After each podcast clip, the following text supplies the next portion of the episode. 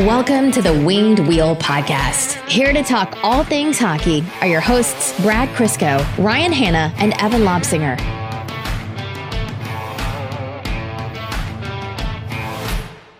So that was uh, some kind of few days. It was an interesting 24 hours for sure. Something happened? You don't know how many times I had to recheck Elliot Friedman's tweet. It was only three words. Vrana on waivers or Yeah. whatever it was. And I checked and I double checked and I triple checked.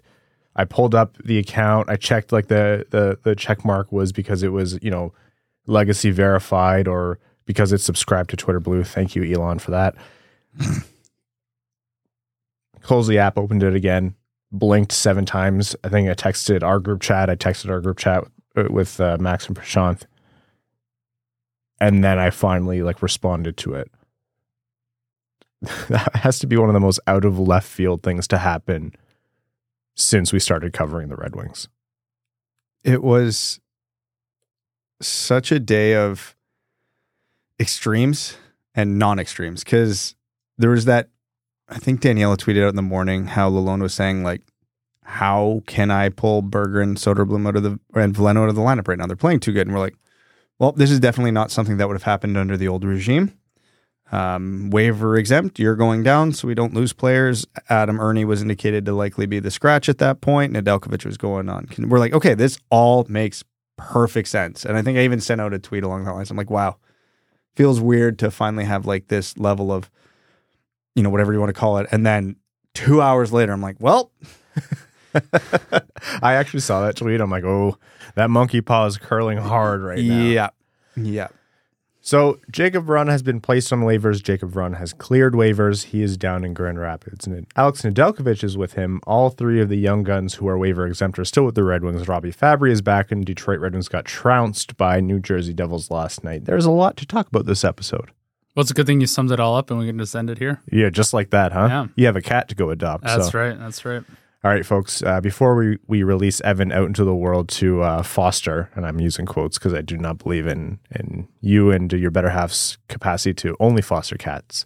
Uh, we are going to talk about all things Detroit Red Wings, uh, the world of the NHL and international hockey. Actually, um, big game with uh, the World Juniors happened yesterday. Uh, welcome to the Winged Wheel Podcast. I'm one of your hosts, Ryan Hanna. I'm Brad Crisco. And I'm Evan. On this episode of the Winged Wheel podcast, uh, we have an entire kind of timeline laid out for how Vrana ended up on waivers, what the justification may have been, the whole story that we do know, uh, trying to piece together that puzzle. Uh, we'll talk about Ned and his conditioning stint. We'll talk about the Red Wings roster, um, Robby Fabbri coming back. Uh, we'll be talking about the news about when Bertuzzi and Zadina will be returning, uh, the World Juniors, and whatever other NHL news that we get to, uh, and plenty more. But before all that, uh, I want to let you know that this podcast is a proud, proud supporter of the Jamie Daniels Foundation and their fight against against substance use disorder.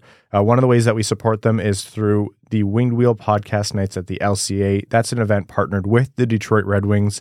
Uh, where we host a live uh, episode of the Winged Wheel podcast that we record before the game, uh, where there are special guests. We've had Ken Daniels and Mickey Redmond uh, a few times now.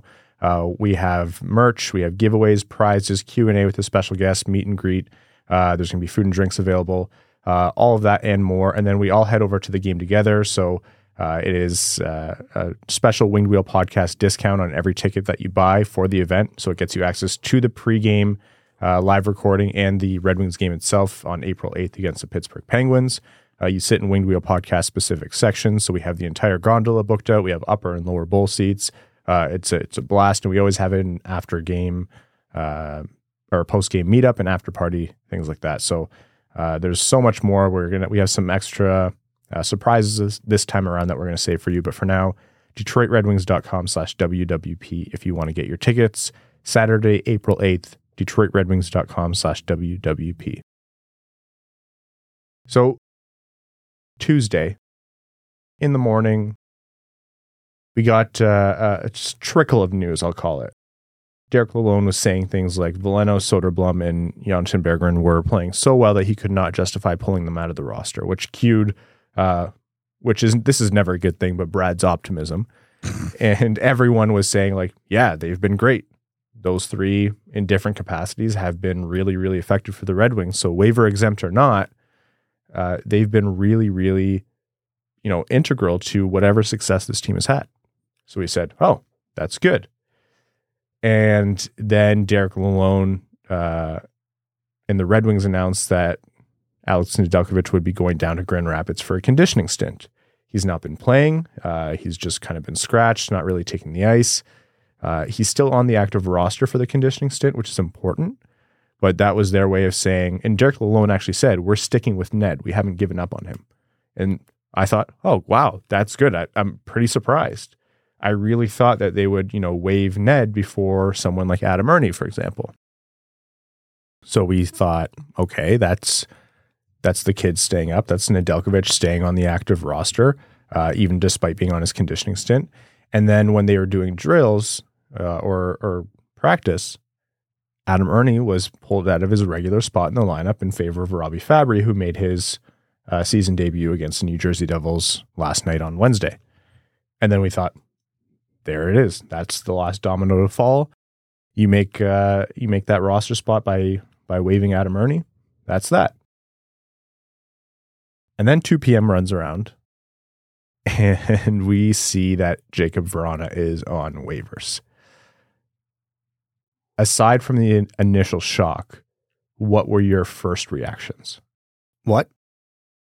Yeah, Uh, that that was the first word that I think I everyone said, said. "Holy shit!" Yeah, yeah. It I was was. probably in a meeting on off mute too.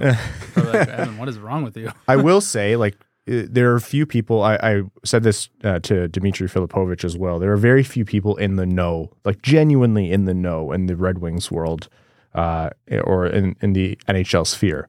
And anyone who I talked to who might have an inkling of this, all had the exact same reaction. Everyone was floored by this. Uh, so yeah, Jakub Vrana put on waivers, and that just released a flurry of of speculation. Here are the facts that we know. Uh, he had a three game conditioning stint with Grand Rapids right at the end of 2022. Didn't really go that well in terms of game performance. He actually was one of the first ones to say that when interviewed. Um, not really what they wanted to see from him. And then they announced that they were going to extend that to the full two weeks. So, however many days he was down in Grand Rapids, they were going to extend that to the full two weeks that they were allowed. But that was just, you know, shortly after the new year kicked off.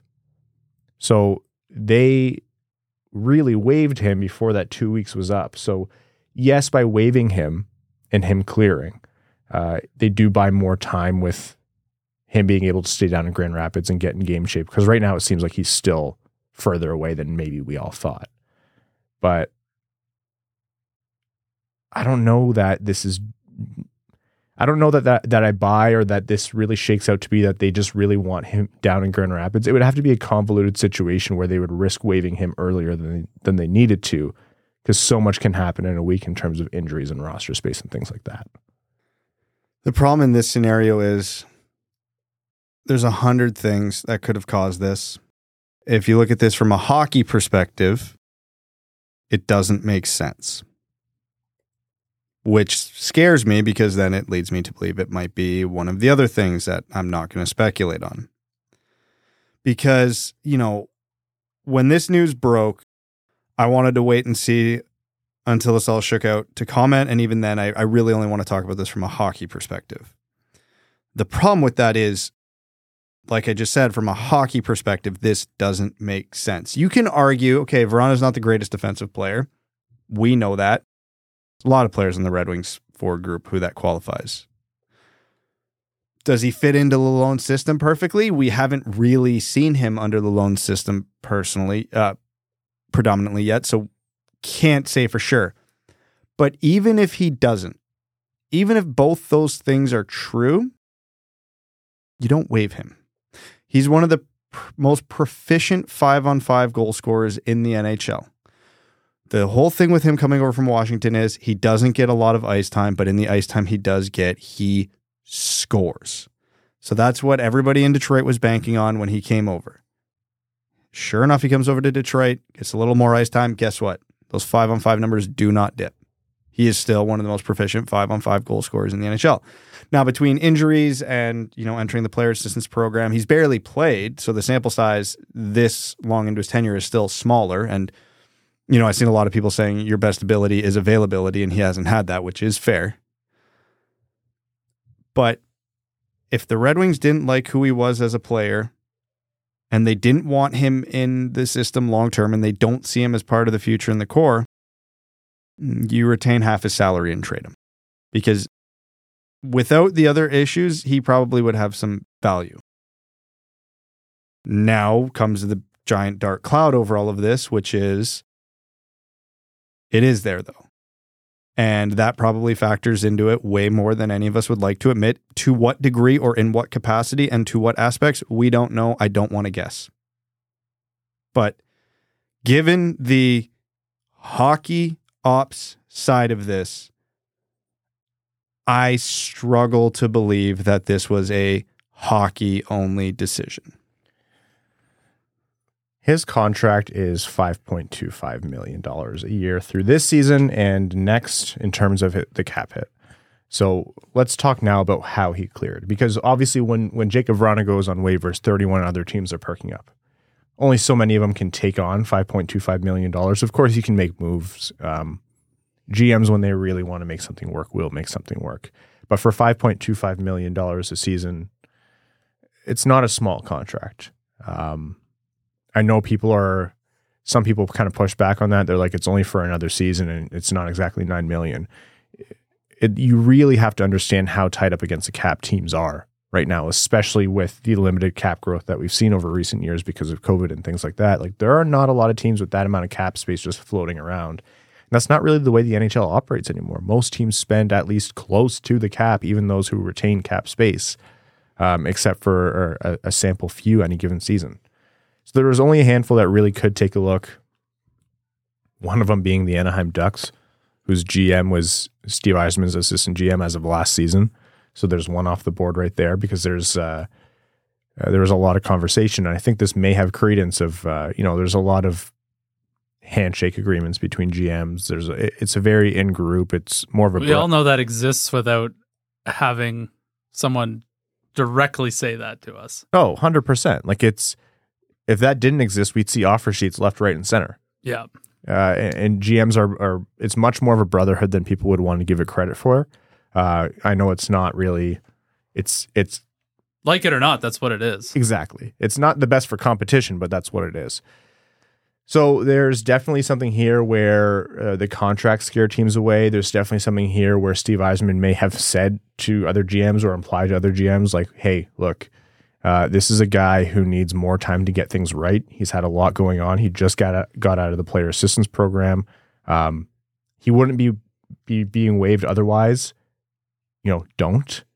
Uh, there's a million different conversations, and like you said, Brad, that that I call it a black box. No information comes in, goes in, and no information comes out for really good reason uh, with the player assistance program, and that just it obfuscates. It stops us from really knowing the full story um, as to why. But something pushed every other GM away from one of the most effective offensive players of the last few seasons.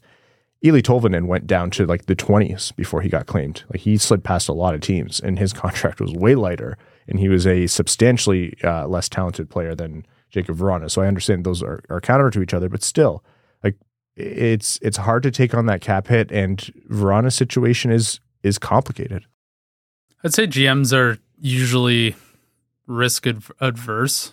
They they like to well, a lot of them make bad moves, but um, they make good moves too. And you know, yeah, is ex- exceptionally efficient at scoring goals at the NHL, but there's a lot of GMs who, you know, probably got excited to see that he was on waivers and, you know, you got to sell your owner on taking on five and a half million bucks for a guy who's only played 36 games in the last two years. There's maybe a lot of owners that don't want to do that. You know, there's, there's a lot of uncertainty in the entirety of this situation. And I, I feel like that probably made a lot of GMs uh, shy away from it. I, I think Ryan, going back to the second point you made, kind of explains it more than the first point because Vrana's cap hits 5.25 and and yeah, like you said, 70 to 80% of the NHL could not fit him under the cap right now as it is. But GMs aren't stupid and, you know, outside of Philly, they're not that lazy when things get hard. If a player of that goal scoring ability comes available, they can they will make the cap room. Like if we flip the situation, let's say Vrana hypothetically was still in Washington, Detroit was in a playoff spot hoping to compete, and him and his contract popped up on waivers right now, and the Red Wings were, you know, one or two million cap space. They and, and they were serious about winning. They would dump Nedeljkovic's and Erne's contract so fast to make that happen. And I, I would believe that other good teams would do that. But leading to the second part, you know, we all know about that the fabled uh, GM email chain group, whatever you want to call it. That's a real thing. Yeah. So Yzerman could have sent out, "Hey, we're waiving him. He's struggling. Like we're just doing this to help him." Like, and then you know put whatever justification in there. Obviously, he can't control a, a GM if a GM goes rogue, but this could be the human end of sports, which we you know haven't even talked about. Um, the football world right now, how the human element can play Yeah. can play a huge role in this.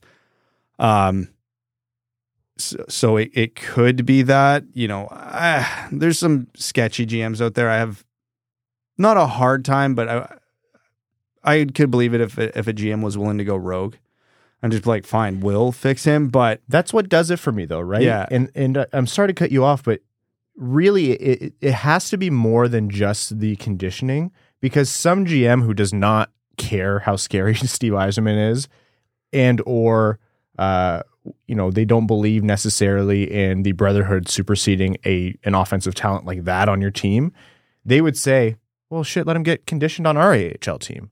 If he's not going to be in game shape for two months, okay, I'll, we'll we'll do it in our system. Who cares?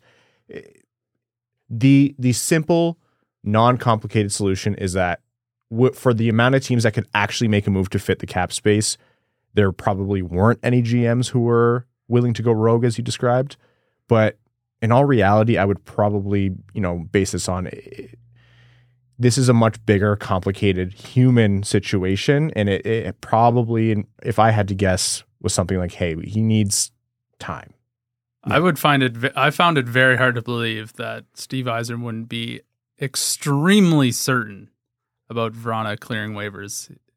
If you thought there was any chance that it could possibly not happen, I don't think it would have. Yeah.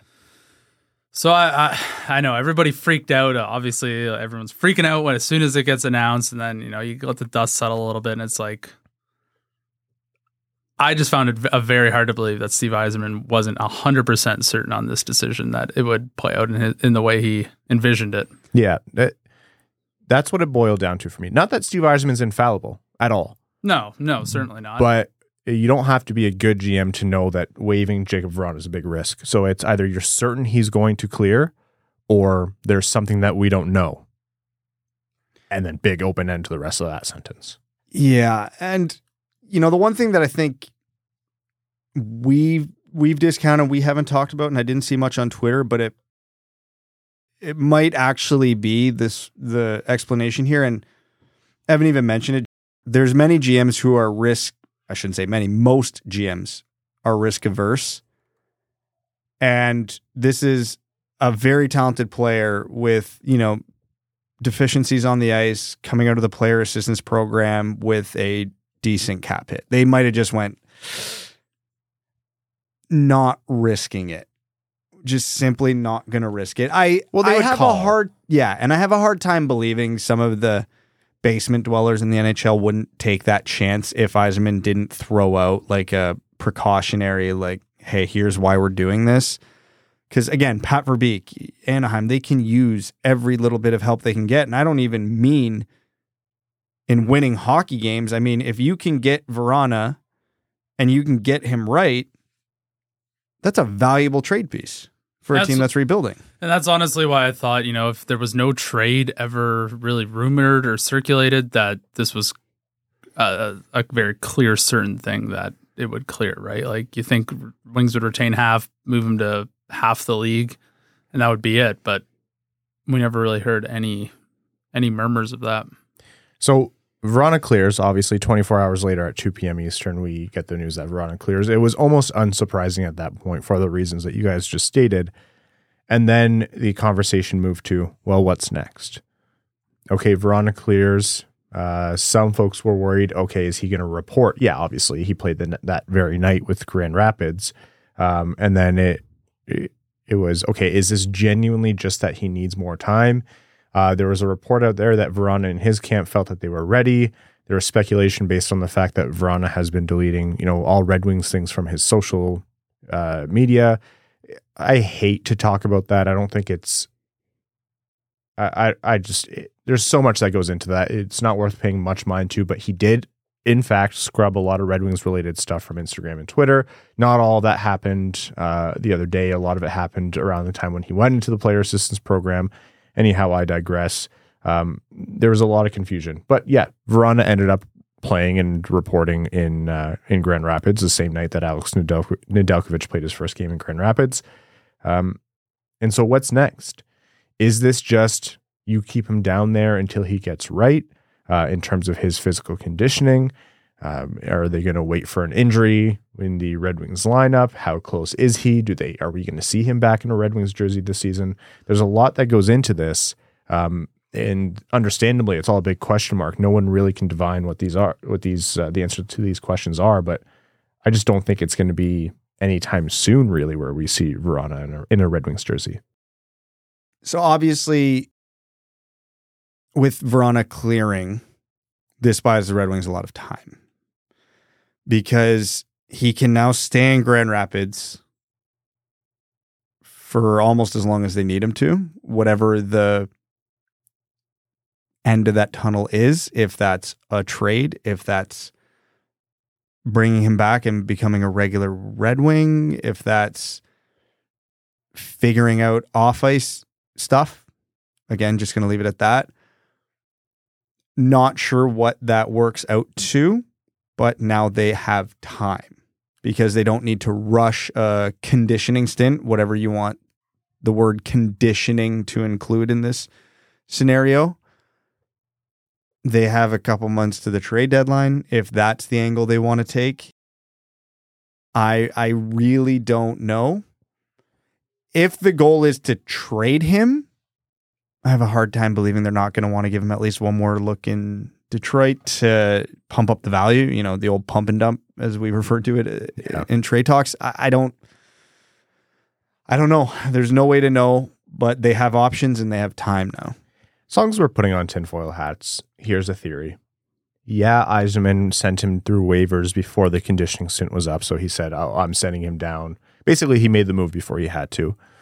Um, and that, you know, the simple solution to that is that, okay, there's something else going on or uh, whatever, everything that we've just speculated on for the last 20 minutes. Or it could be Yzerman saying, evaluating the playing field, looking at the GMs who could, in all reality, make a move saying, I know that this handful of seven or eight GMs won't do it. Now is my time to strike where I know guaranteed I can get them through waivers.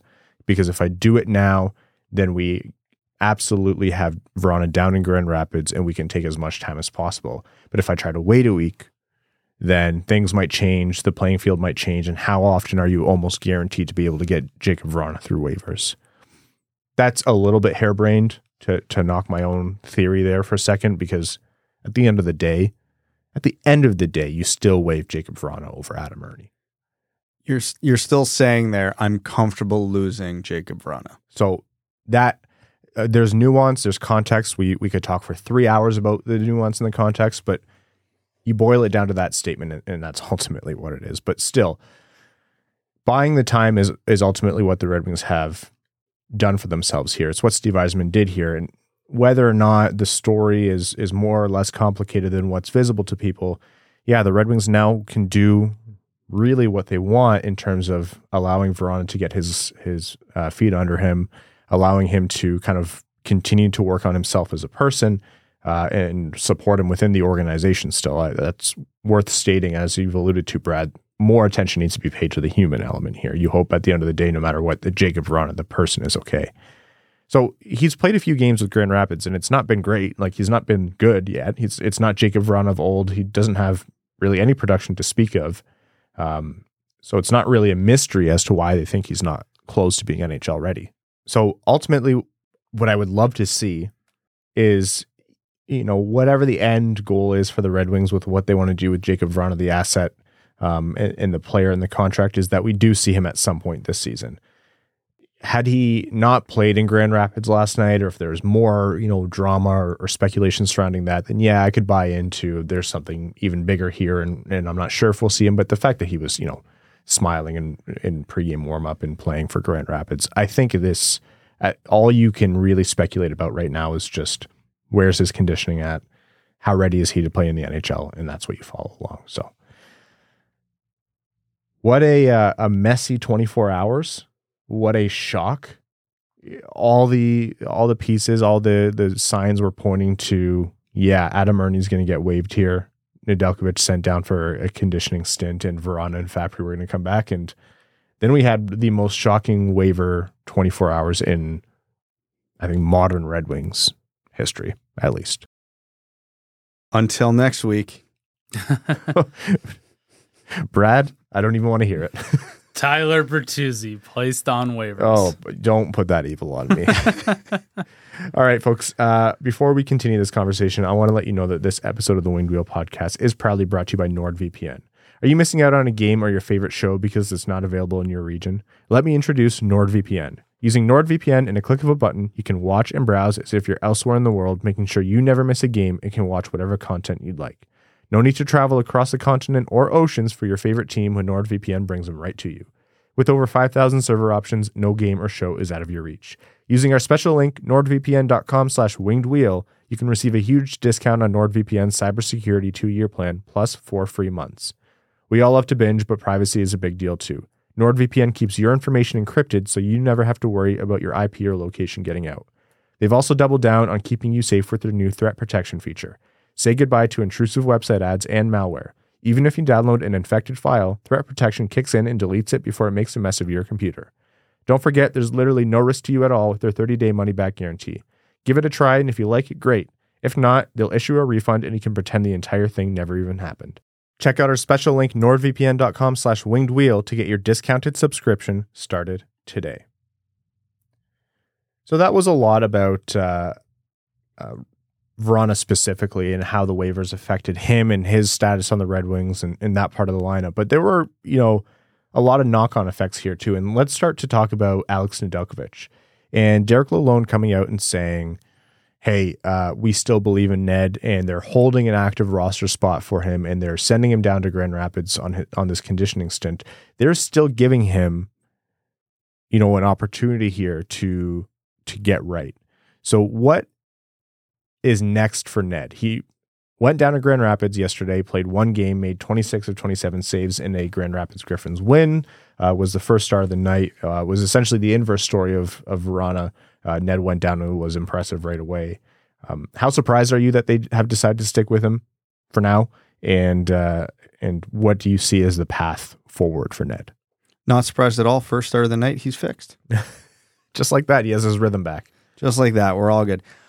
I'm not unsurprised that they decided to try to stick this out with Ned. Um, you know, you have to couple it with the Vrana information as well, because if they knew they were doing that, they knew they had more time than we thought they had. So, might as well get them on a conditioning stint, see if that helps at all. Um, this tells me that they don't love what they've seen from Hellberg even if they're happy with it and okay with it, they're not completely sold. So it, it's still worth trying to fix Ned. And, you know, obviously we've known this whole time.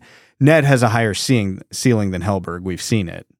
So it's just a matter of getting him back there. Um, as with everything we've talked about, when you have time, use it.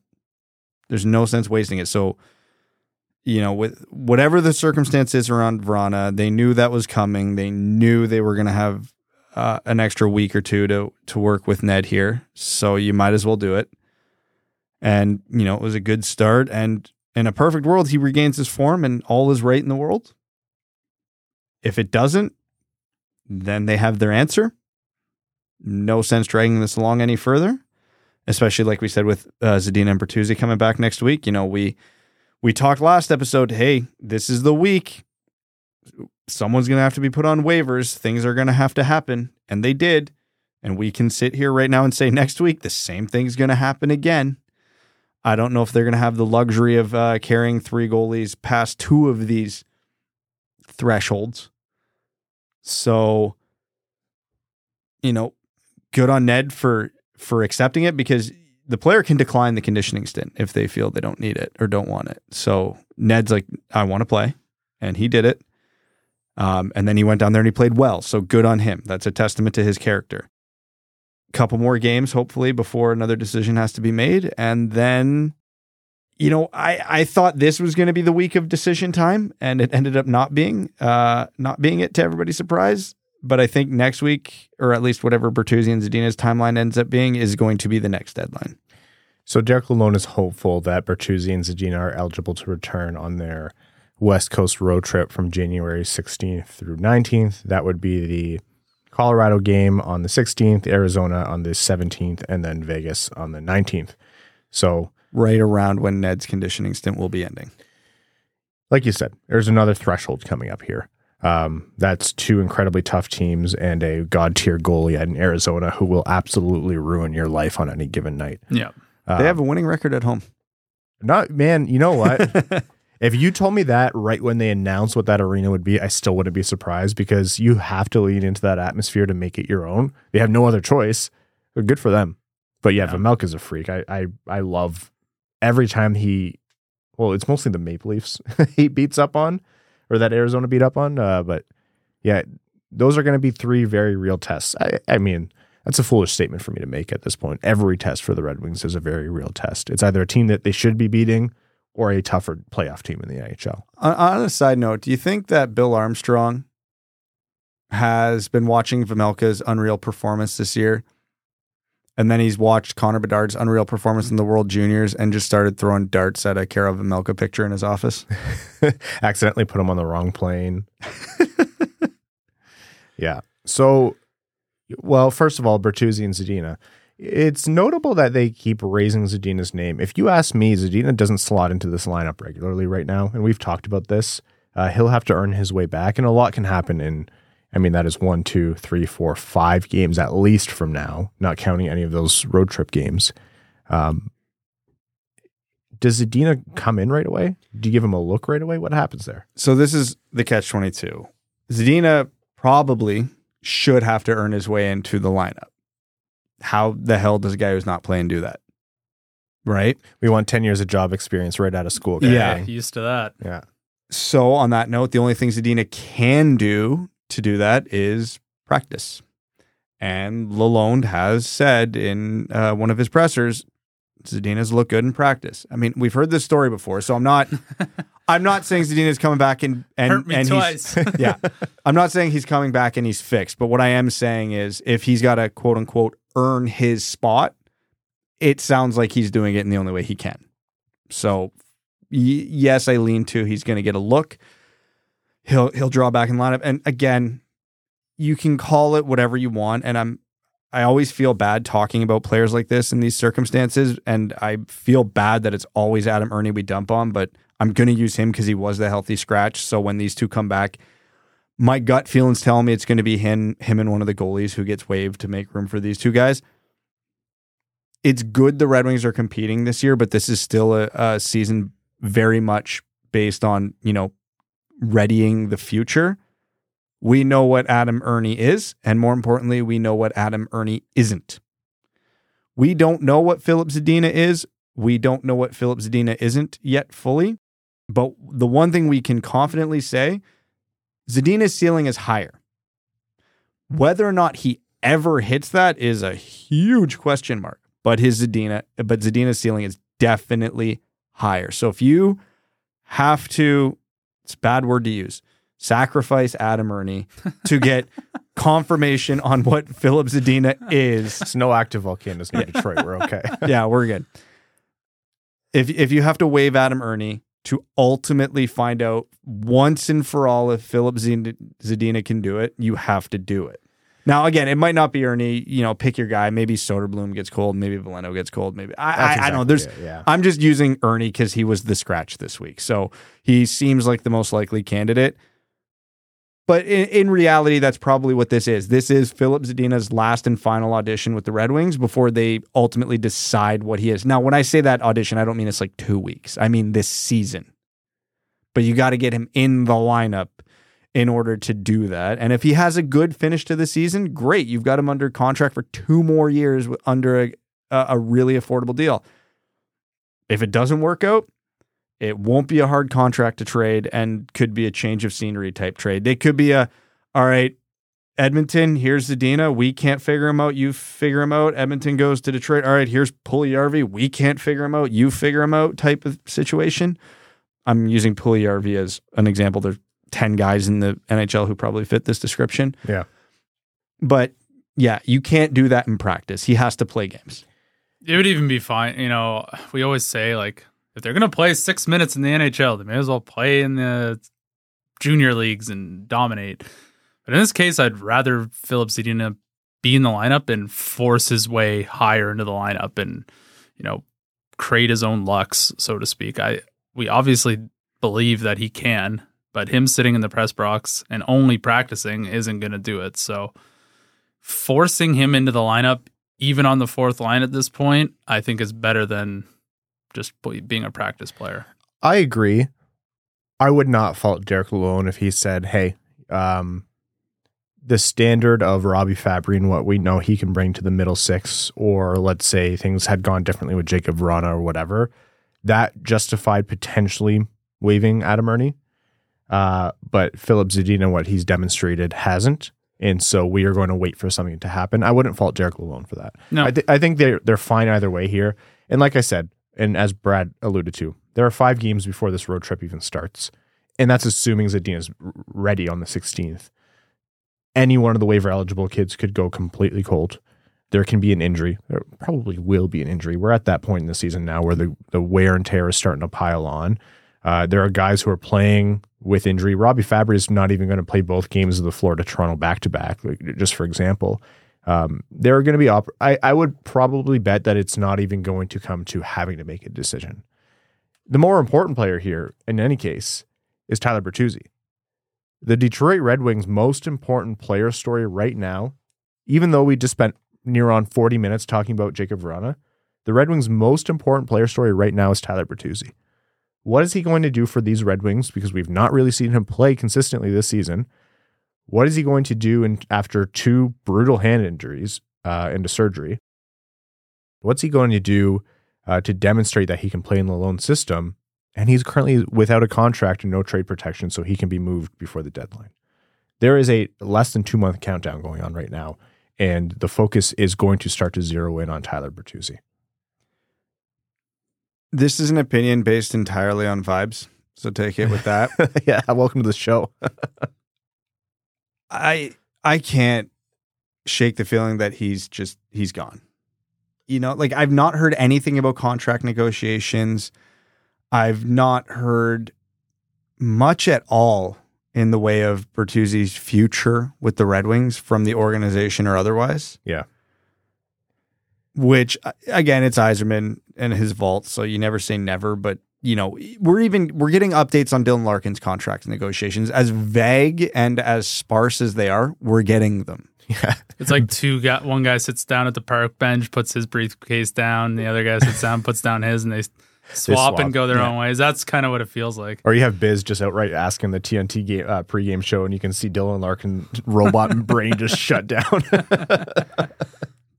But uh, again, as comically vague and infrequent as those updates are, we're getting them. I've, none of that has come out for Bertuzzi. Not one peep. And for as good as Bertuzzi is, if uh, if that was happening, we would have known. So they got to get him in the lineup because if they are planning on trading him, well, his trade value is not very high right now. Yeah. So they they need him in the lineup and they need him going on an absolute heater. He's got to play on the first line. He's got to play two minutes of every power play. yeah, like It doesn't matter. Like you have to whether you plan on keeping him, which is still possible.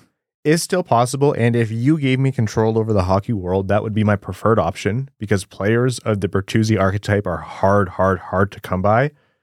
If if you could say, hey, Tyler Bertuzzi is going to stay healthy and continue to be this kind of player, I would say I would love to have him on the Red Wings for the next eight seasons.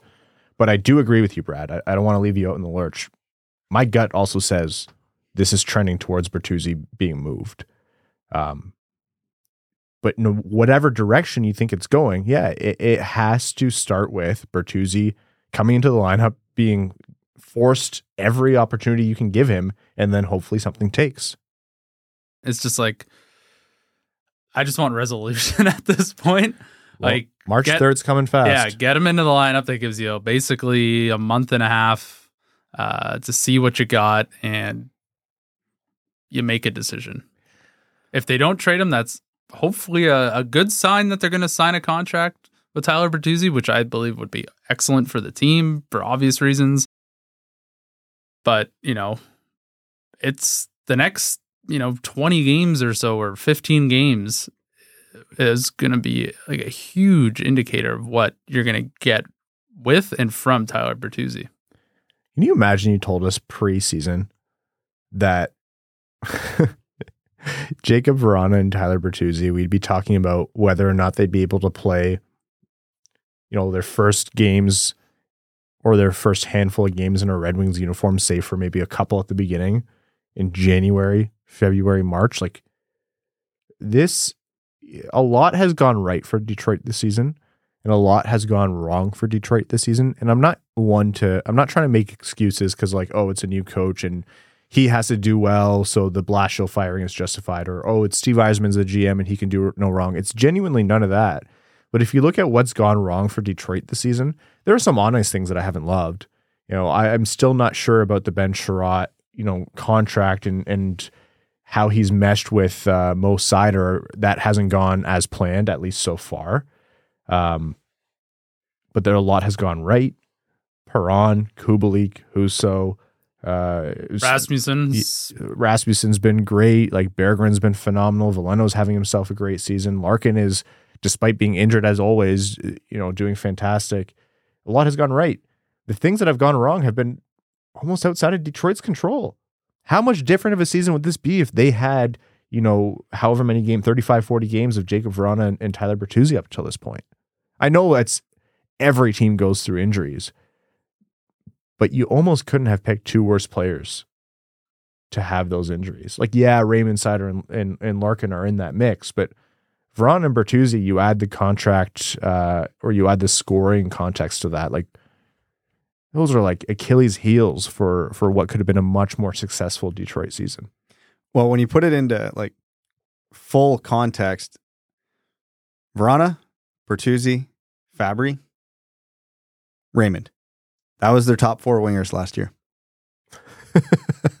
excellent. good, good stuff. And yeah, so if you said, hey, they're going to be losing three of them for basically the entirety of this season to this point, but they've improved as a team, oh, you do a backflip. If you went back and listened to like our pre Red Wing season like lineup prediction, oh god, it would just be comedy hour. oh yeah, Some there's probably the coldest takes of all time in that episode. oh, man, yeah. It, it's My my, I remember my hot take was the Red Wings are going to have multiple thirty goal scorers this I'm year. not even gonna. You, Uh, As of right now, they're not going to have one. you bum, you did this.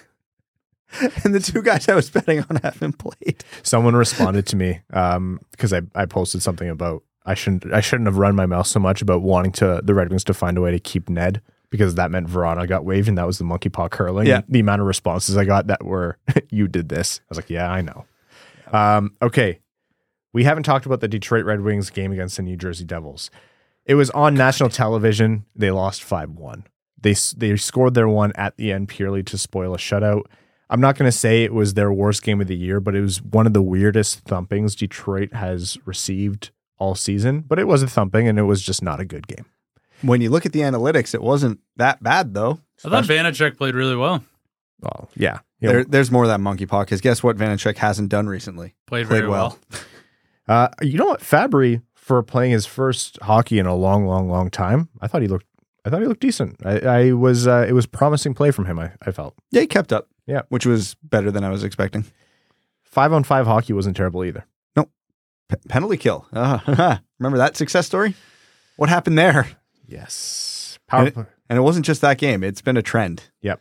three uh, or two power play goals to start the game, both in the second period, and yeah, the just not good. Special teams was just not good. Everybody just on the first Dougie Hamilton goal, everybody just backed right in and probably shouldn't give a guy like Dougie Hamilton all the room in the world to put a puck on net. And uh, I think it was Walman created basically the perfect screen in front of Husso, and it was a He does it all, Walman. He's an all tools guy. yeah, it looked pretty easy for for Dougie on the first one. Well, don't worry. The Red Wings learned their lesson because on the next Devils power play, Dougie Hamilton got the puck at the point, and they all backed in, and Hamilton fired one through. That th- this time he sure tipped it. Yeah, Husso was in the right spot.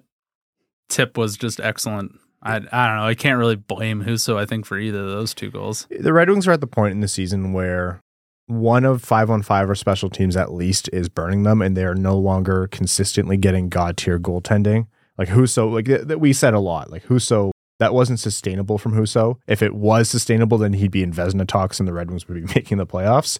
Um, they're getting you know a normal night from an above average goalie a lot of nights, and then one of the two major facets of their team is absolutely tanking, and that's the result you're going to get against a team like New Jersey.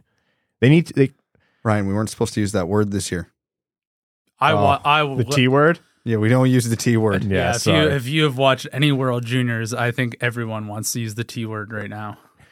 The the second tier of teams that like weren't using the T word. Why do you think we've waived Vrana? Yeah, it Like, begins. damn it, we're doing we're part of this. Can't can't risk improving. Now, like the Vancouvers of the world are gonna be like, you know what? You know what? It, it it might sound ridiculous, but there might have been teams who are like, why would we want Vrana right now when we just want to be worse? Phenomenal point, actually, Evan. I, I don't even think that's ridiculous. If you're a bottom feeder Why would Anna? Why no? Why would to Columbus, A- Arizona- Chicago, Arizona, why would they even risk it? Two more points. If Vrana gives you one more win, two more points could could give you the best odds to the fourth best odds. Like if this is the Owen Power year, yeah, maybe you're not worried about it so much. But When you're watching Connor- Connor, Bedard literally tear apart the World Juniors as a 17 year old, you're scratching Vejmelka for the rest of the season. uh, okay, very quickly, the Red Wings have Florida on Friday night and Toronto on Saturday night. I'll be there. That is Boots on the ground. boots on the ground. You make sure. I don't know. I'll ask Dylan about his contract situation. I'll, Yeah. I'll get the inside scoop. Do it five minutes before you jump on the ice. Yeah, Or as before soon he as he's jumps on the coming off for warm up, I'll flag him down. Yeah, and say mean things about Mitch Marner to throw him off his game or something. like that. Apparently, that's really easy to do. yeah. Well, find his dad. That's right. Uh, and then we'll be back with you uh, with an episode on Sunday. Let's talk about the World Juniors. Some quick context. It is currently 6 p.m. Eastern at the time of recording on Thursday, so the gold medal game has not started yet.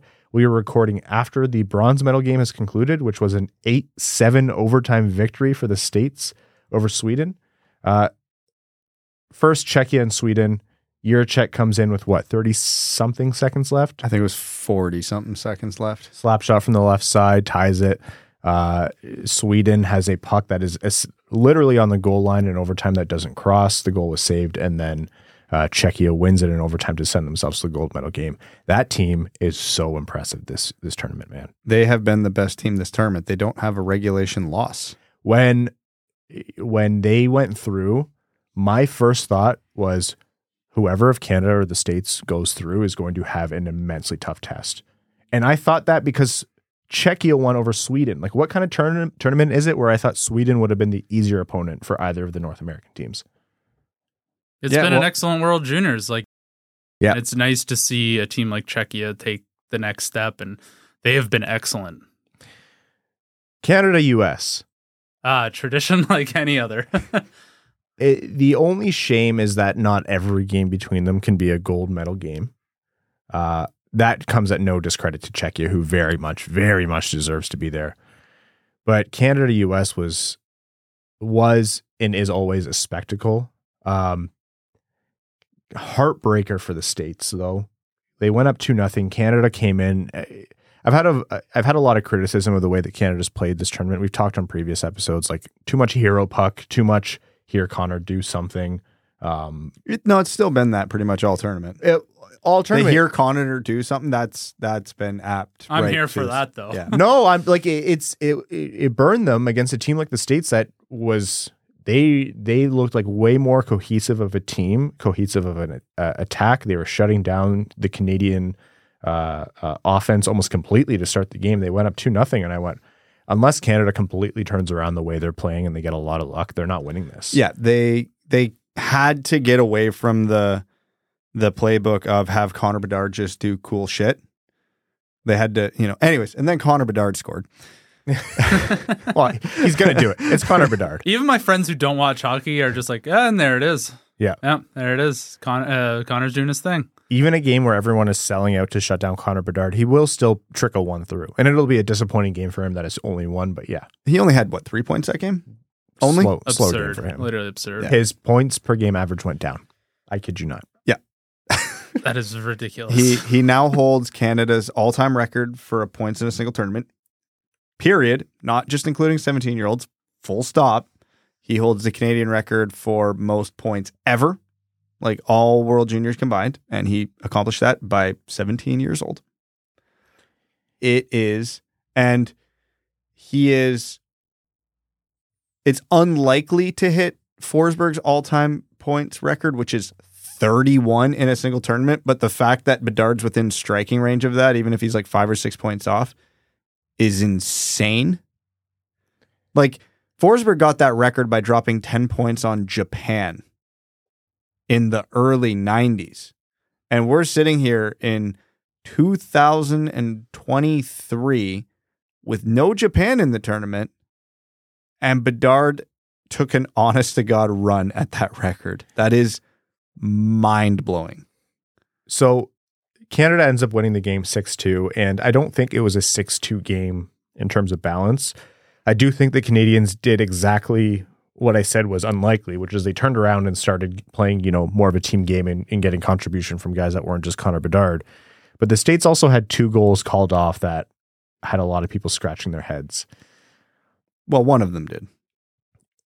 Yeah, it, it was honestly, it was a really unfortunate demonstration in my mind uh, of the difference in the NHL versus international rule books. Like by rule, even that first goal where that was called goalie interference, where if that had been waved off in the NHL, I'd be like, "Are you kidding me?" We we have seen that in the we NHL, have though. seen it waved off, but that is going to be waved off every time in international play because the rule book so clearly stipulates increase.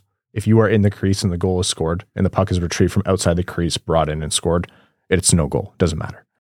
It's unfortunate because I think that should have been a good goal in the spirit of hockey. This is Um, this is like the Reeves Hronek situation. Don't hate the play, hate the rule the way it's written. Yeah. And even the second goal that was waved off, that would have made it a much closer game for the States. It's like, yeah, okay, he dug the puck out from underneath the goalie. The whistle hadn't gone, but by rule, That that's a no goal in every league at every level. Always, you, when the go when the puck's under the goalie, you you can't pitchfork the goalie and thus the puck into the net. That has never been allowed. Still, uh, 6 2. Canada moves forward. The States moves into a bronze medal game against Sweden, which 8 7 is an insane score. as we all projected. Oh, man. Uh, that was, I think, um, yeah, 20 something or, or 32 seconds left or 22 seconds left in the third period for Sweden. That tied it at seven before Chaz Lucius finished off his hat trick uh, to make that an 8 7 win for the bronze medal. So the States walk away with bronze. Obviously, not the result that they wanted, but um, I don't know. A lot of people say that the, the bronze medal winners are happier than the silver medal winners. The day of, yeah, maybe Yeah. in a couple of years you look back at it. So uh, the the one Red Wings prospect got a medal. Yep. while wearing a letter on his chest. And he had an assist on the a secondary assist on the uh, bronze medal winning goal which must have been the most important play that happened to lead to that goal. all game. Yeah, good on you, Red Savage. So Canada versus Czechia, we'll have more on that by next episode because obviously the game will have happened by then. Um, but leading into it, I will say I think Canada has a tall, tall, tall task ahead of them. Czechia had yes, they didn't control the entire flow of, of play in their uh, round robin win over Canada, but they won the game and they exposed a lot of Canada's flaws. So Canada's going to need to bring their A game to to win gold there. Yeah, I'm just. I'll get this out of the way, um, and then Ryan, you can edit this after. Wow, what a great uh, performance by Connor Bedard and Canada, really establishing their skill. Pause. Cut. Wow, Czechia just overcame the odds. Really, Yeah. really plucky group there. They they they willed their way to a gold. So, I Ryan, you can edit this tomorrow to whichever one fits better. Thank you. Yeah, I'm not editing any of that. That's all staying in. that's a magical podcasting, baby. Uh, okay, there's been so much that's happened. The obviously the waiver news was so monumental, uh, and the game was so minimal. But we are going to uh, wrap up the the main episode topics there and jump into overtime here. Overtime is brought to you by our Patreon supporters. Patreon.com slash winged wheel podcast. If you want to support the show, uh, you get access thing, to things like the uh, Patreon exclusive Discord or the Patreon exclusive Discord, uh, the official Winged Wheel podcast Discord. Uh, you get access to the Patreon exclusive uh, overtime episodes that we post right after these episodes go up. So any questions that don't make it to the main show uh, get posted. Uh, it's an extra little bonus episode where we let loose, have fun, um, and uh, otherwise have some extra conversation. And you get entered into all of our giveaways. We are giving away two tickets to every Detroit Red Wings home game in the season, and the majority of them are going right to our Patreon supporters. All that and more, patreon.com slash winged wheel podcast. Sam W says, okay, you are right. The Griffins apparently are a bit young or the D are inexperienced on North American ice, and they are far from a playoff contending team right now. But why are they this bad? There's a lot of reasons. The main one being they're young, young and inexperienced, and they're getting picked on by the older AHL lifers, and I don't mean that in a bad way. There, I, I don't watch enough Griffins games to be able to break this down in any detail, but opinions from people I talk to who are more in touch with the Griffins say there have been a lot of complaints about the coaching and the systems there. I have no idea how much that contributes to it, but I'll just I'll give it some airtime so that that's something that I've heard. And I think that might really be it. I mean, goaltending's been an issue there this year, but I think it's probably just the first point the most, and then maybe the second point a touch. Patrick J says, I know this is going to drive Brad insane. So that's a question that me and Evan love. Uh, but here it goes. If we're in a battle for a playoff spot, I was thinking what it might take for a team to acquire Timo Meier. Looking through Armchair GM on Cap Friendly, it seems as though a first, a third, and a second tier prospect would lo- likely do the trick. How would Bertuzzi, for them to flip, a first and Wallinder look? He's a pending RFA, so I realize I realize it may take more, but figured they may be willing to do this with no salary retention. So that's Timo Meier as a pending RFA. So you got to the right conclusion with the wrong intention. The Red Wings should absolutely be in on Timo Meier, but this season has nothing to do with it. Bertuzzi likely won't be able to be in this deal because 90% of significant trades on the trade deadline come right down to the trade deadline, and NHL GMs aren't creative enough to acquire an asset to flip. So, as nice of a thought as that is, and we see uh, trade suggestions like this every year, I don't think it's ever happened. Not once. Not with anybody, at least, of Tyler Bertuzzi's significance. Should the Red Wings pull pull the trigger on a trade for Timo Meier if it's like a, a first, maybe not a 2023 first, but a first and two good prospects? Yeah, they probably should. The, we talked about it last episode. Um, I don't. I can't remember if it was on the main episode of the Patreon exclusive, but the Red Wings' biggest hole right now is they lack elite talent, and they don't have anybody in the system to currently as is to fill that void. I think I used the example of Pastrnak last episode, but Timo Meier could be that guy. He could fill that role. They need guys like this because this team struggles to score. So I'm all in on a Timo Meier trade. I'm all in on a free agent David Pastrnak. I'm all in on a sign and trade for Bo Horvat because it's the only way it seems like the Red Wings are going to be able to get these guys. But every trade the Red Wings make this year, you should get this season right out of your mind because it doesn't matter. Jefferson Steelflex, which remains one of my favorite names we've seen come up on Patreon. Well, if that's your real name, that's metal, literally metal. Um, it feels like the Red Wings uh, have a large number of young and cost controlled middle to bottom six forwards, but very little in terms of elite top six talent. Do you think it might make sense for us to trade some of those players like Zadina, Veleno, Kubalik, Fabbri, or prospects like Cross Hanas to trade for an elite player like Timo Meier, Alex DeBrincat, or Pierre Luc Dubois? Um, yeah, if you can, but it, that's a tough sell for a lot of the reasons Brad just stated. Um, you know, you're going to have a hard time amounting a trade package that contains Zadina, um, or honestly, even Kubalik and Veleno, like for different reasons. They, those would be filler in a trade package.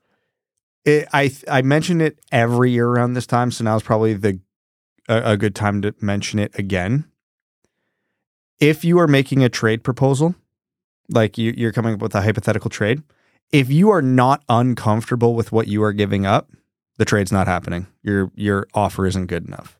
So could Zadina Veleno, someone like that, be filler in a trade like this? Absolutely. They will not be centerpieces. They will be the the straw that gets the trade, you know, to completion. You're giving up a first round pick. You're giving up Edvinsson. You're giving up like it has to make you uncomfortable, or NHL GMs are going to look at it the same way and be like, "No, I'm not doing that. Are you crazy?" Also, if they want Pierre Luc Dubois, they're going to have to uh, pick up the LCA and move it to Montreal. Yes. Yep. Uh, all right. This one from Full of Ruth says, Hi, guys. Happy New Year. Uh, Brad, in an earlier pod, you said if Dylan Larkin wasn't signed by the new year, then it's time to worry. So, how worried are we? Oh, I've crossed that fifty percent that fifty percent threshold. I'm officially concerned. I'm not panicking. We're not at that level yet. That will come closer to the trade deadline. But I am concerned because I don't think many people, us included, thought it would take this long. Yeah, you can't read too much into Larkin's response to Biz when asked pregame. Notoriously, players like when you're asking those kinds of those questions are fair game. I, I want to state this outright, but generally they're avoided pregame. Like players don't like to talk about that kind of stuff pregame. But from what you can glean, like it's it's all standard stuff from Larkin. Like he said, you know, I hope it works out. Like I want to be here. Um, was careful to not to go too far down that path because he's still a player trying to negotiate the most money he can out of a team. And that's all you can pull from that. Anyone I've talked to about this still thinks it gets done. That's what it always boils down to. They say, I still think it gets done. Uh, there's not been indication that there's been animosity. There's not been indication that it's at an impasse. Hell, like we said, we we've had more information on Larkin than we've had on Bertuzzi, um, which is why you know I, I stated that Bertuzzi is probably the m- more of a focal point. But yeah, it's January fifth. There's no contract for the most important centerman in the Red Wings organization right now. Their captain, arguably their most important forward. That's never going to be fun. You know, we clamored for Steve Yzerman to become GM of the Red Wings, and we said, you know, he makes the tough decisions, and this is what makes him such a cutthroat, uh, uh, hard nosed GM that builds championship teams eventually. Uh, this is the uncomfortable part of it. It's not just uncomfortable for him; it's uncomfortable for the fans too. Yep. So, yeah, very nervous. I'm I'm from a Red Wings fan perspective more than a little bit anxious, and I don't think anyone is wrong to feel that way. I'm going to join the chorus in saying I still think it gets done, though. I just hope it's soon. um, not hockey related, but before we wrap up here, I do want to give a moment uh, just to to recognize the very scary incident that a lot of people witnessed on uh, Monday Night Football, where Damar Hamlin, um, you know, uh, collapsed and had to be resuscitated genuinely uh, on the field in the NFL. So we're sending um, all of our thoughts and well wishes to Damar Hamlin and his family. It, we've had some really good news over the last 24 hours that he seems to be recovering well. Uh, all things considered, he's still in very serious condition, but he's awake, responsive with writing. Um, asked if the Bills won the game. Uh, one of the most horrifying things I've witnessed, you know, watching sports over my entire life, and um, the only, only, only, you know, silver lining, if you can even say that, that can be drawn from all of this is the way the entire sporting world has come together in support of of Damar Hamlin, his family, the Bills. They found a uh, an old GoFundMe for a charity from like charity drive he did like two years ago. It's his um, mom's daycare. His his mom runs that uh, charity. and it's for like a, a toy drive. It's a toy drive, yeah, yeah. Because I, I forget the exact context, but yeah, his his mom runs a daycare in the Pittsburgh area where he's from, and they were doing a toy drive um, through her business. And yeah, it went from a goal of 2,500 to last I saw was creeping up on 6 million. Uh, Surge is past 7 million Jeez. as of a few hours ago. So eh, that the outpouring of support, it has been heartwarming to see, and you have to know that means the world to to his family as well. So, um, yeah, that's there's not really words to articulate how scary it was, but uh, wishing all the best for uh, for for Damar, and hopefully the the good news keeps coming. Okay, uh, we're gonna wrap up this episode. We're we're gonna be back with you on Sunday. Uh, thank you all for tuning in, for uh, bearing with us as we all kind of parsed our our what the hell is going on with the Jakub Vrana being wave situation together. But uh, wow, well, some kind of week for the Red Wings. We'd like to thank all of our listeners of the Winged Wheel podcast, new and old, uh, all the sponsors of this episode, NordVPN, uh, all of our Patreon, all of our Patreon supporters, our name level sponsors on Patreon. Arjun Shanker, Eves Bartels on behalf of the Sarah Grand Foundation, Akefer, Armchair GM slash Genius, Nick Perks, Terry Driver, of the number 69, Crying Ryan, Hannah's Banana Slam Jamathong, Glenn Brabham, Matthew M. Rice, Croner's Left Knee, Brad Free Ads Crisco, Carl Brutana Nanaluski. I think he means your uh, your shirts. Oh, Bauer sponsor us. Chimmy, Chris P, Please. Citizen High Five, Connor Scovey, Coyote season tickets in Tempe, Denny's Gamer Girl, Derek Enstam, DJ Denton, Give Blood Fight Probert, Red Hot Hronek, Hassam Al- Alkasem, Jay Gollum, Jacob Turner, Joseph Barry, Kalen Wood, Kevin James, King Tone, Las Ensaladas Picantes, Marcus, Matt McKay, Michael Edlund, Nedeljkovic goalie number one, Nicholas Fritz, R.A., Ryan Hubbard, Scott Martin. That's what I appreciates about you. The podcasting couch, Venom, Zachary Rogers, uh, General Andy Bohan of the Cheesebag Army, Sam Bankson, uh, hashtag LHRW, Antonio Gracias, Babe Landeskog, Ben Barron, LHRW, proud member of the Jake Walman Gritty Club, Brad Simmons, Brian Vasha, Carl Thames, Connor Leighton, Darren Fick, Philip Zadiz Nuts, G rated Snowblower Joke 2023, Sad Vrana Edition, Hronek's Handlebar, James Laporte, Jeremiah Doble, JM Rhapsody, John Evans, John Ingalls, Josh Yelton, Kevin McCracken, Quaz, Linda Hull, Matt S., Loyal Soldier of the Cheesebag Army, Maximilian, Melissa Erickson, Ricky Bong Rips, Servo, The Enthusiasm Evan Conjures to sign Christmas cards, The Hodag. Thank you all so very much, and we will talk to you Sunday. Thanks for tuning in to the Winged Wheel Podcast. Be sure to check out wingedwheelpodcast.com, where you can subscribe to the show on iTunes, Spotify, or wherever you get your podcasts. You'll also find links to other ways to support the show, such as Patreon, official podcast apparel, and more. And don't forget to follow the show on Twitter at Winged Wheel Pod. And of course, the hosts at Brad Crisco, at Ryan Hanna WWP, and at Hockey Town Evan.